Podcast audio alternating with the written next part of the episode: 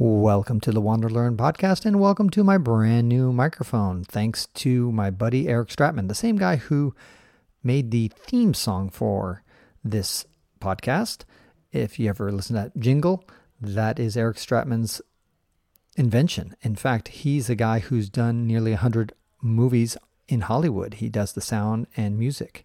And so I really treasure him as a friend. I've known him since high school. He's been one of my best friends ever and he was nice enough to give me this microphone, which I actually I gave to him for a project he did to for me. So anyway, it's a long story, but anyway, for you, all that matters is that you got some good audio quality now. Unfortunately, this episode is going to have terrible audio quality because I forgot to use this microphone when I was recording it. I did it over Skype effectively, actually over Zoom. And I was calling up the guys at Winding Tree because I got a comment from a guy named Colin, and I like to respond to people's comments here on the podcast. And he goes off and wrote like four paragraphs about why that Winding Tree episode sucked. He said the episode is absurd. The guest was poor at explaining Winding Tree, and it has nothing to do with living in the moment. So far removed from traveling, it has nothing to do with through hiking. I don't understand why you posted it. It felt like an advertisement. How does Winding Tree benefit anyone? You, we get snake oil answers like everyone benefits, collaboration, innovation. And you know, I agree with Colin that the Winding Tree guys are not the best at explaining. You know, I was talking with Max, who's the co founder, because he's an engineer. And unfortunately, one of the downsides of engineers is that they often are not good at communicating with the layperson.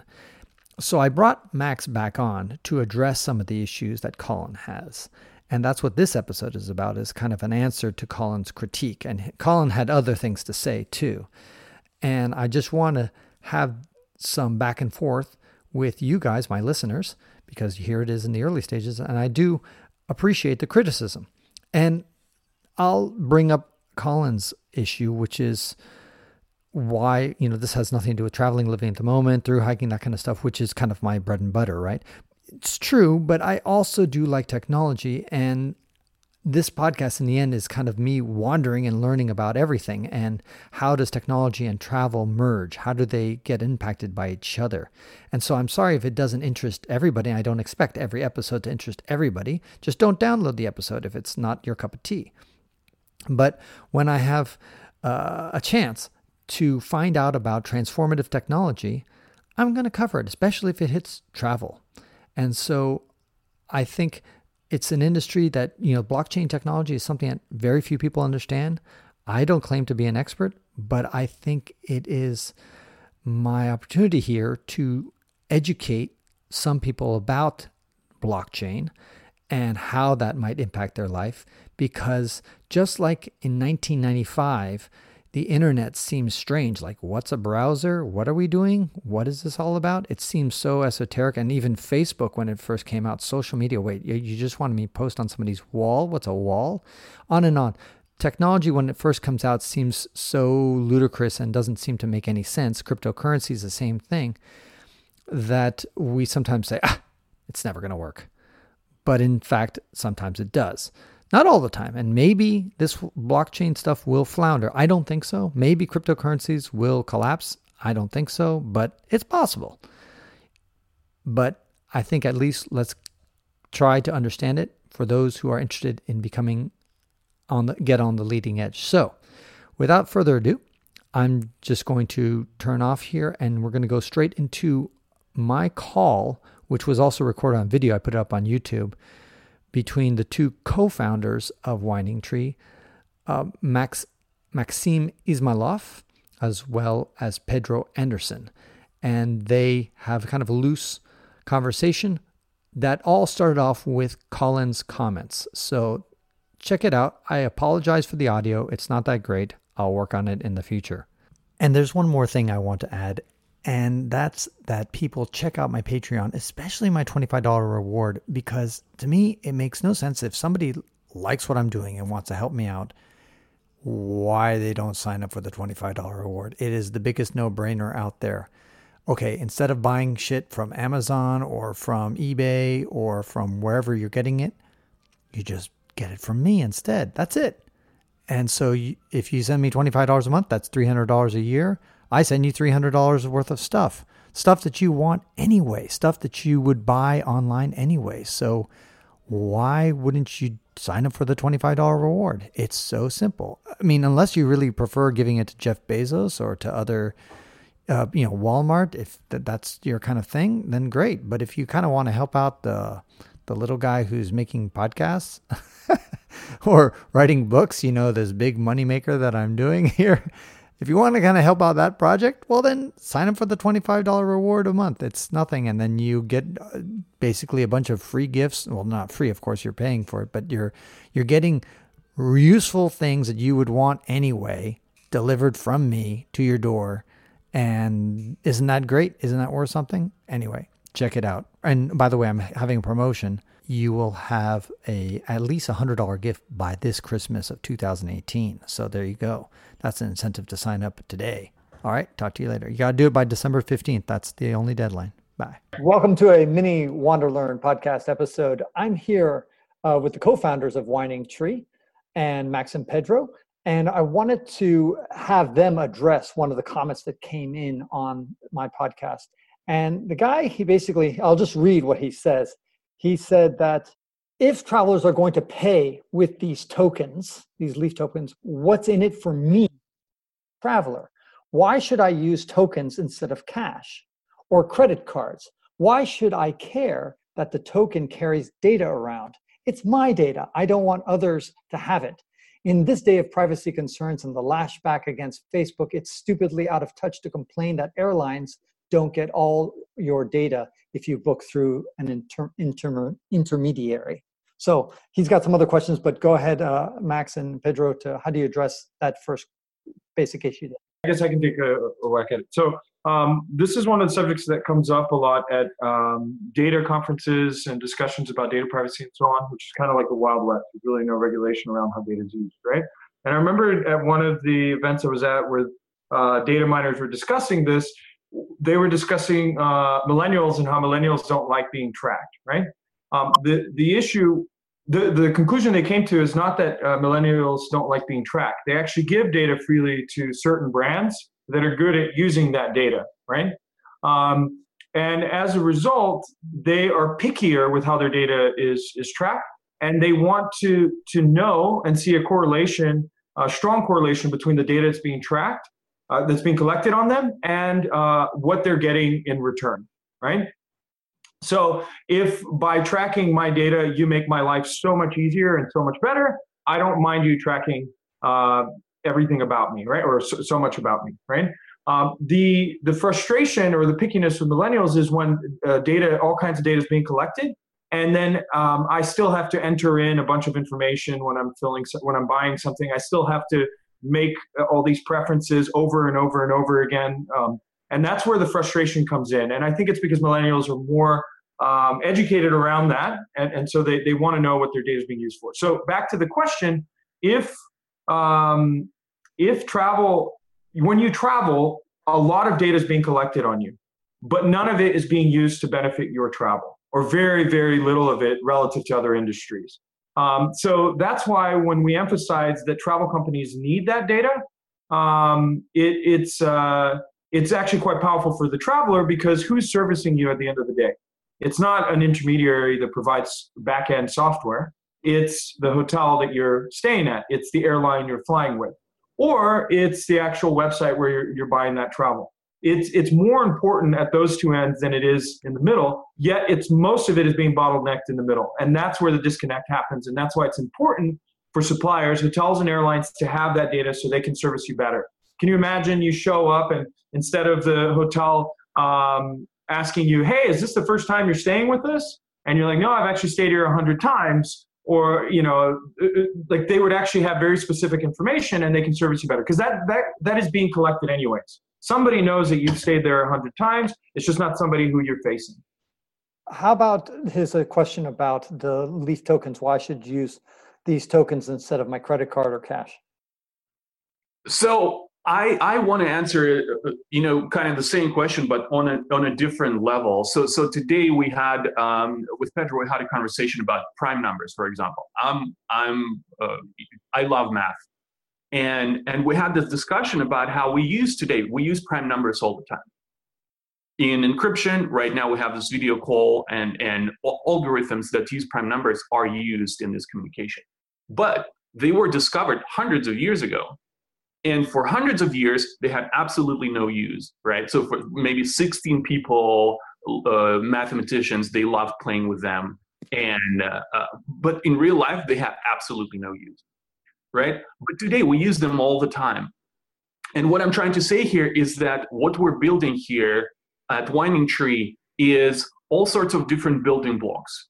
Tokens that carry data is not necessarily something that customers or hotels will have to deal with, right? It will be one of the building blocks that will carry information from one place to another in an interesting way. Um, and we're exploring a variety of different ways how to do that and why to do that. And our project is about building, creating those building blocks and showing it to engineers. And, and at our hackathon that happened, uh, you know, two, three weeks ago, uh, we had about how many? 80 to 100 people or so engineers from trial companies who came to our event to learn about those building blocks. And then uh, we had about 12 different projects built using those building blocks including the token including the, the infrastructure that we have. And and the value of all these things that we're doing here is kind of um, uh, the guy in the comment unfortunately i don't remember his name he says Colin. what's Colin, uh, what's in it for me? What's in it for for the small guy right now? Why would I use winding tree, right? And I understand that as a small hotelier, uh, uh, perhaps they don't want to and they don't have resources to uh, participate in what I call here is, is fundamental science, right? So those prime numbers, that was fundamental science. There is no real use. And today we have, I don't know, Large Hadron Collider that you know uh, smashes particles together at huge energies, and there's no real use to that stuff. Uh, uh, you know, a bunch of geeks in uh, France and Switzerland, they're just running around and uh, you know discussing all those things, and that's that's about it. That's a few hundred people around the world that that are interested in that stuff. Why uh, why me? Why a small guy would want to participate in that research? Perhaps not. But there's a lot of value in that science in learning about things. And perhaps in the future, in 10, 20, maybe 100 years, there will be huge breakthroughs because of that science that we're doing today. And here, um, we talk to a lot of trial companies, and, and we do have this dichotomy all the time short term versus long term. You know, some companies come to us and say, well, uh, it's uh, you know fun and games what you're doing, but how can I benefit right now? And our answers vary in complexity. Uh, one of the one of the answers is well, we're building something like uh, a network of trial companies, right? Right now, when you join, you will be company number maybe three or five, right? There's not a lot of value in a network in the internet where there's only five companies, right? But definitely, there is no value at all when there is only one company that's in the network. And that's why we need uh, hundreds of companies to collaborate together, to work together, to create a network that will actually have network effects, right? Uh, right. That will happen over time, right? So, so let me see if I understand. Uh, maybe Pedro, you can clarify. So, to answer his question about the credit card and his cash, he's not the average customer is not going to pay with Lif tokens. Not necessarily. They could. They could uh, elect an option to to pay with Lif tokens theoretically. Okay. Uh, but, but, it's, but it's, not practical. It's not scalable right now. Yeah, forcing crypto at the forefront of the consumer level uh, is is is not practical today. It's fun for like hackathons that are crypto crowd. For example, we did one in Berlin where uh, we allowed the hotel to accept Lif tokens for payment, and it was significantly cheaper, right?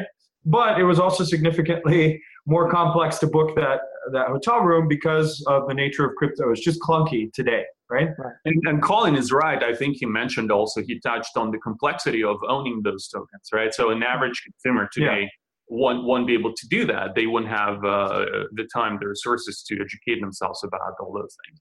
It will be the future. Again, it's with every new technology. Let's say we're transitioning from punch cards to some sort of magnetic discs. The questions were absolutely the same. Why would I do that if everyone uses punch cards? And why? what would be the benefit for me to use those magnetic, new fancy magnetic discs or tapes if no one else is using it?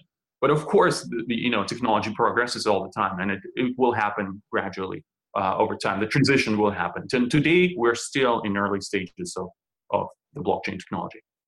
Okay. Now he goes on and he goes off on a little bit of a tangent. He talks about, he says, how does this simplify technology matters for the little guy, the folks on the ground trying to give tours around their country? He says, Google lets lets them sell AdWords to the world. Airbnb lets them host their houses worldwide, and yet Winding Tree's busy crapping on Google. Give me a break. I don't understand what he really means by that, but maybe you do. Right. So I, I think that happened in the travel industry several times. The the little guys, sometimes not so little, um, uh, hotels by saying that we are not interested in the technology. Uh, they they basically outsource the technology research to other companies, right? So um, they said someone else will do that for us, basically, right? Uh, we don't have the resources, we don't have time to educate ourselves about technology. So, uh, and that's why those companies like uh, Priceline and Expedia uh, came to be because they did, actually did invest in the technology, and now they're collecting rent. Uh, right. So, I think the the the math here is simple, if you will. Right. Uh, we live in a world that is run by technology. We live in a technological world. By saying, no, I don't want to do anything about technology, is like saying, I, I don't want to drive. I don't want to learn how to drive. But, but the world is, is, is scarce, you, especially here in the United States, right? If you don't know how to drive, it could be more complicated. I guess you can survive still, right?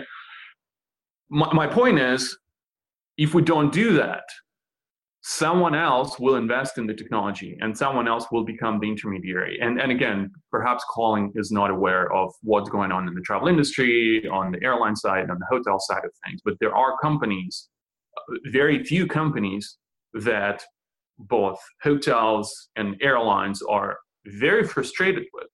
Just uh, about a week ago, uh, there was a piece of news about Sabre acquiring Farelogix and uh, it's it's uh, it just shows me how the industry is still striving for centralization. And a lot of airlines are concerned about this centralization because of course a monopoly uh, well let's say there are two or three companies uh, right now out there that can perform certain tasks in the airline industry or in the hotel industry. It's not just one but still there's there's a huge amount of centralization and and they those companies they do abuse their power and I wrote about it extensively. Uh, maybe Colin could go onto my LinkedIn profile. There are a few articles about that over there. And we know that we did our research and we talked to the hotels, we talked to the airlines, and a lot of people, the majority of the people that we talked to, in fact, are concerned about those companies in the airline industry, in in uh, the hotel industry, and they're concerned about Google because Google being a very large company, very tech savvy, one of the most advanced companies in the world in terms of technology. And guess why they're so so big and so hugely profitable? And that's it's one of the biggest companies in the world. Why? Because they did care about technology, as well as Apple, as well as companies like Facebook, et cetera, right? Um, no, hold on. L- let me get to his last point, and then I have one other question. But um, Yeah. Pedro, you you live in Texas, and there they have oil, and Colin is saying this whole thing, this winding tree, and probably I imagine also cryptocurrencies for that matter. He's just going to throw in everything, or even blockchain for that matter, is snake oil. In Mm. other words, it's just uh, it's just a story. There's no real meat behind this. It's just a fad and it's all going to pass away. And so when people say, hey, winding trees is a snake oil, you guys are all snake oil stuff, how do you respond to that? Because obviously, for the average consumer, they don't see any real progress. They don't see how this is going to change or disrupt anything on a practical level. Pedro, how do you respond to that? I think the the the shortest response is is a saying that our CTO and our developers throw around a lot in the office at Winding Tree is um, talk is cheap, show me the code. Um, and and this is something that we've been emphasizing because in, in travel blockchain is entering just like in, in, in almost any other industry today. There's a lot of blockchain projects. There's a lot of uh, companies doing private blockchain projects with uh, consultants uh, from big tech companies and so on. Um, and so that question is thrown around a lot like, what are we actually doing with blockchain? And one of the things that we've been educating people around is the importance of open source, right? If um, snake oil is only possible if uh, nobody knows where that oil is and uh, nobody has access to it, right? But we are all of our code is openly available um, and everything we do is is publicly available. For example, you asked about recording the discussion today when we hopped on the call, and we said, sure, we have no qualms about uh, sharing uh, to the world, and I think that that's the way it should be. I think that if a blockchain project is not open source, it isn't serious, uh, in my opinion. Um, and, uh, and and that's something we've gone to great lengths to show and make everything available. And you, the hackathon, for example, that was one of the really cool things about it was all of those uh, 11 or 12 projects they um, they were all contributing open source code that is going to be available to the industry. Um, and i think that's beautiful. That's that's the way we should be going if we want to compete or but the vision is for folks to eventually use travel as the measuring stick the way that they do today about amazon. They say you know want to be the amazon of x right? Um, what about the days when we can use travel as a reference point for advanced technology which it isn't today by any uh, stretch of the imagination, but it was ahead of a lot of other industries back when it started, when air, air, airlines first started booming. Um, we had a huge head start, travel industry. Um, and I think that there's another opportunity now with uh, what we're doing with open source code and, and uniting around uh, solving industry technological problems. Fair enough. Oh, sorry, you're going to. Great analogy. Yeah. Okay. I, think if you know the ingredients of the snake oil and you know what they do, and we provide all the tools for learning about snake oil, right? And by the way, they're also you're also non-profit. That's another thing. Most snake oil right. people are not are for-profit industries by definition. Correct. Correct. Absolutely. Yes. So we are a non-profit foundation, and our goal is to just, well, to me, uh, it's it's introducing fundamental science in the travel industry because no one does it. Like everyone is concerned about their short term. What do we do to you know increase uh, the share price or you know ROI for for investors or companies. How about long term? Well, uh, people unfortunately in the travel industry, I think, tend to forget about long term. They're they're too concerned with the short term profit.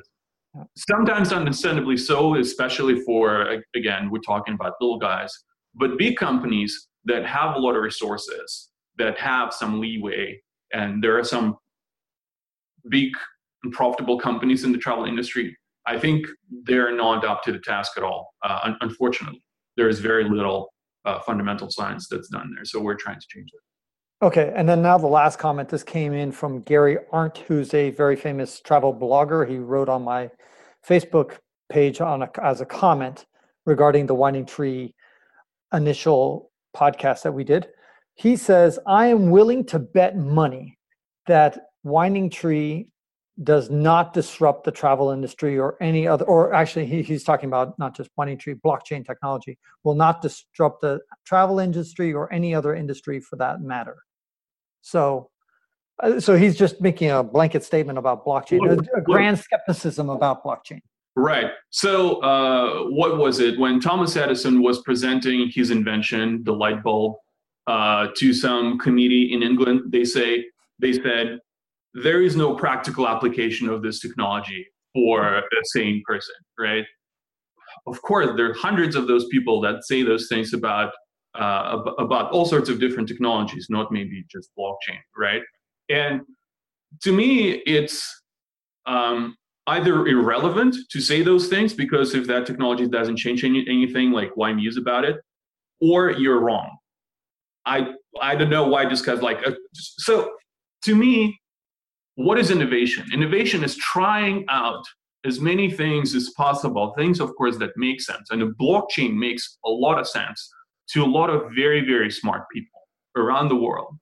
Uh, you go But to hold on, hold on, Max. I think what he's trying to get at is maybe there might be some back end changes. Uh, I'm, I'm, I'm, I'm putting words in Gary's mouth here, but he Correct. might be thinking that, okay, fine, it might change the back end databases and that kind of stuff. But from the customer's perspective, the travel industry on a practical level won't be changed at all. I'm still going to play with my Visa Mastercard or my my my debit card. I'm still going to log on the internet. I don't know. Nothing really. uh, I'm, you know, Paris is still Paris. Um, so- my point is uh, I, I would i would highly recommend for those people that that tend to just throw those blank statements and, and to people who who make reasonable comments like colin he's asking and he's trying to learn I, I, I definitely understand where he's coming from to actually try and learn something about the blockchain to read some of the blogs uh, look up maybe some of our talks, uh, some articles that we wrote. We, we reference a lot of smart people, very, very smart people. Nassim Taleb, uh, who wrote a bunch of best selling books about economy, about technology, about uh, all sorts of things. He believes that blockchain will change a lot of things. Right. but Uh, there's but there's also I think Warren Buffett. I could be wrong if I don't. I might be misquoting him, but there's definitely smart people on the other side of the fence who are saying, you know, cryptocurrencies, for example, is not going to go anywhere. It's a danger to society. It's an environmental disaster, and they're saying that as well. Right. And, and- I- Go. No, no. My opinion is um, I, I don't think any of us can say whether it will disrupt or not. Um, and I think uh, it would be it would be wrong to say that it will 100% or that it won't 100%. Yeah. Um, and I think it goes back to talk is cheap. Show me the code. Um, and uh, I think until product is being used and and saving uh, for companies in the industry, it'll always just be a big question mark. And we could talk about it all day, but uh, ultimately what's going to disrupt or change anything is the code um, and the important thing is that we're trying it's an experiment and we're um, changing the industry uh, by providing this open source environment and even if uh, even if we even if we fail the fact that we tried and um, and and opened up this this pandora's box of, of ideas around open source and even changed the way a lot of the big players in the space look at the technology and approach uh, working with technology partners, I think will will still be a powerful gain, and we'll have proven that assumption wrong, right? But I think the important it doesn't mean that we shouldn't try, right. um, because it is technology that, um, contrary, like you mentioned, Warren Buffett. There's a lot of uh, a lot of crap going around in, in either direction. Like, oh, you know, if Bitcoin doesn't go to 500,000 by X year, I will do X, and others saying that you know it, it's a total scam. Um, but for me, what's what what catches my attention is not so much that the the you know the Trump-like um, tweets and, and so on. It's more of the the uh, sheer immensity of the developer community around it. Um, this is not you know just a couple of developers and then a bunch of uh, investors talking. It's actually mostly developers and then some disconnected investors trying to sound like oracles, right? Which for me is quite fascinating. It's very different than a lot of other industries in most industries, you have a couple of, of actual tech folk and then a ton of hype. Um, but we don't we don't look at it that way. We see oh blockchain has hype, but if you look at the amount of hype talkers relative to the coders, it's much more code heavy than than almost any other space. Um, and um, like the, the price, for example, going down all the time and everyone freaking out about it is kind of funny when you consider that technology keeps growing by leaps and bounds. Yeah. Um, if you're at DevCon and you see the amount of, of folks there, it was interesting at the hackathon. We had guys from ATPco, which do uh, pricing uh, for airlines and so on. They were saying it was the first time they had, of course, heard about blockchain a lot, um, but uh, they said until they actually sat down at our hackathon, and there were people from Swarm there, from um, Ethereum Name Service. It was uh, quite a quite a brilliant blockchain Yeah. crowd, and they were sitting down together and pulling them into the to their project, saying, "Hey, can you help me with this? Can you help me with that?" And they actually used Swarm for their project. And they said, "I didn't even know. Like, I mean, theoretically, I knew, but I didn't get my hands dirty until today." And that's what it's all about. It's about actually trying the technology and working the technology. And I think talking less and coding more. Yeah, and to me, to me, it also boils down to experimentation. To um, that, that's what innovation is to me. And and we could talk about what is good, what is what is bad, what should work, what shouldn't work. But at the end of the day, is just building things and trying them out. And that's what entrepreneurship is about. That's what science is about. In science, we, we never say like, okay, here's here's the thing. We 100% sure that this is the truth, right? No, Right.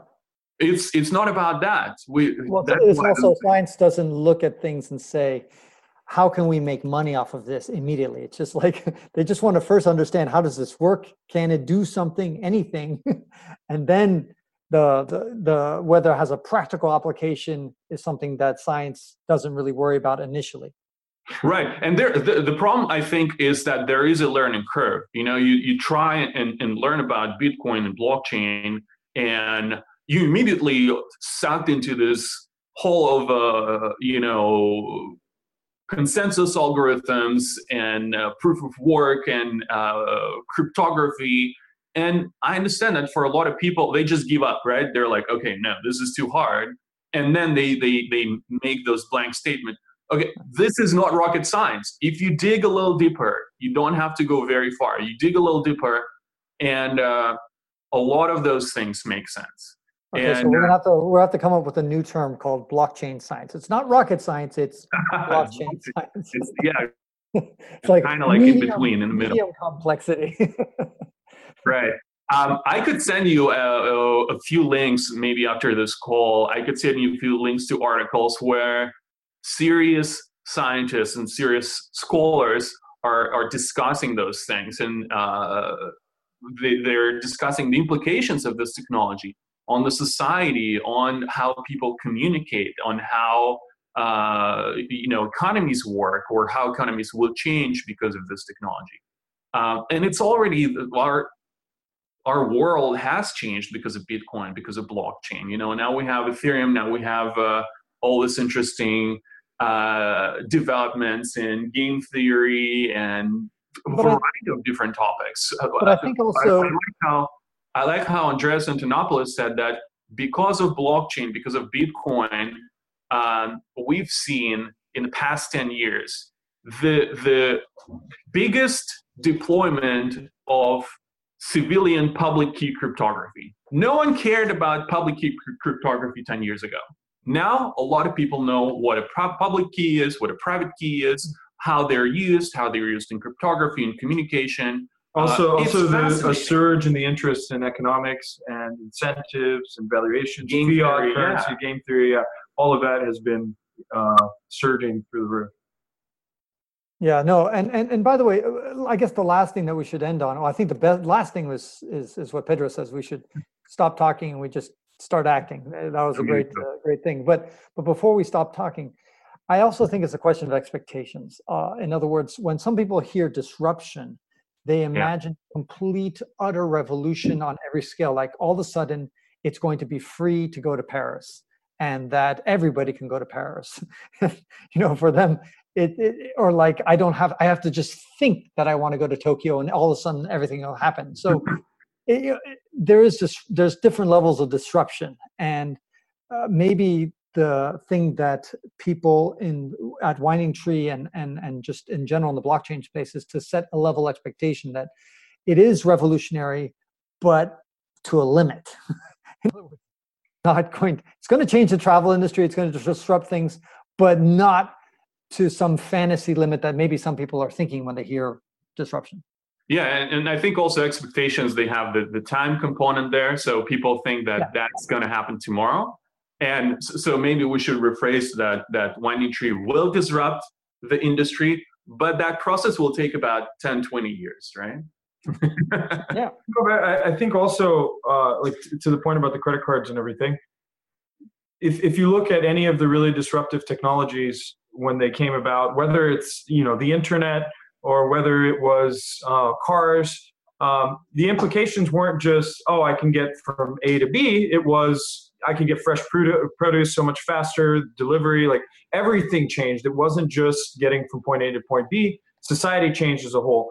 And I think if, if you look at the travel industry, there's kind of like a, a we're at a bottleneck. It's it's we're stuck technologically, and what we're what we're um, our aim is to to break up that that that bottleneck and, and that's why disruption is used a lot is to finally allow for that innovation from the grassroots because that doesn't happen today uh, making that inventory and data available to uh, uh, sorry the data available to suppliers so they can actually personalize more um, and uh, making inventory available to startups so they can actually start playing around and building tools without having to gain permission uh, is is a pretty big change. It means grassroots innovation, and what those uh, innovators and startups and uh, big companies will do with that openness is yet to be determined. But the implications could be huge. Yeah. Right, and, and I, think. I think mm-hmm. Go ahead. So hold on one second, Max. I, I just want to say that I think it's similar uh, building up the HTTP, you know, protocols and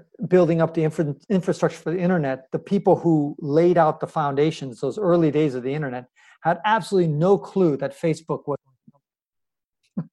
they could have never, never, ever in a million years predicted that Twitter would exist, or that you'd be able to do some, you know, have this maybe even this video conference that we're doing and recording, whatever. Yeah. So many things happen in the internet that the inventors of the infrastructure could never have envisioned. And I think when Winding Tree talks about disruption and that kind of stuff and innovation, you guys have no clue. You who are helping mm-hmm. create this stuff have no frigging clue what might actually be offered in five, ten years. But Absolutely. you just know that probably something will happen. Absolutely. So, so first of all, I think it's a really ungrateful task try to predict the future. You know, it's like so, so there are so many different versions of the future that with the you know a very good probability going to be off by a lot right and again we talked about thomas edison we, we can talk about the mercedes and they, they said back in the day when they were just starting that um, they they predicted that there will never be more than a 1 million personal cars around the globe because it's never going to be a massive scale. The the uh, Wright brothers they never thought they said no this this technology uh, flying from point A to point B will never be a massive technology. It's just going to be a toy. They they, they about, never thought how about Thomas Watson the co-founder or the founder of IBM he said the the the world market for computers is less than 5 or something like that. Yeah yeah yeah. Well, so experts in their industries never thought that that their industries will be large larger than a certain number you know?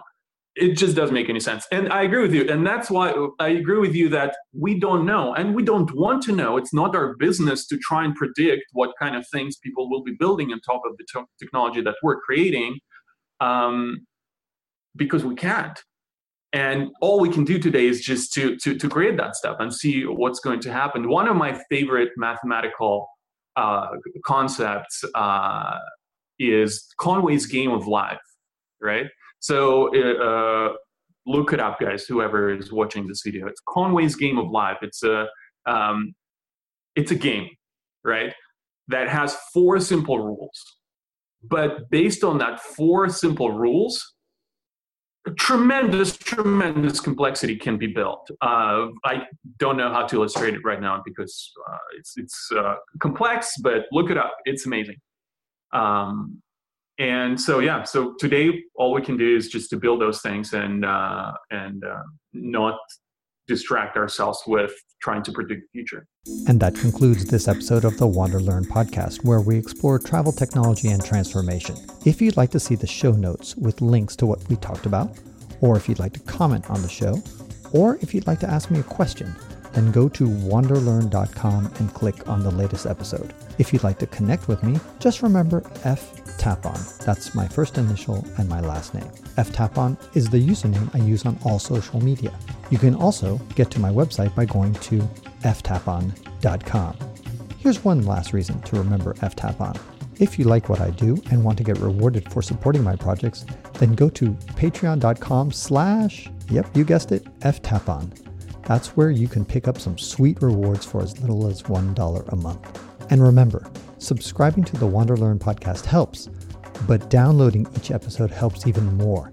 Please share the podcast, review it, and sign up for my newsletter at wanderlearn.com. This show was edited by Rejoice Tapon the music was composed by Eric Stratman. This is Francis Tapon, encouraging you to wander and learn.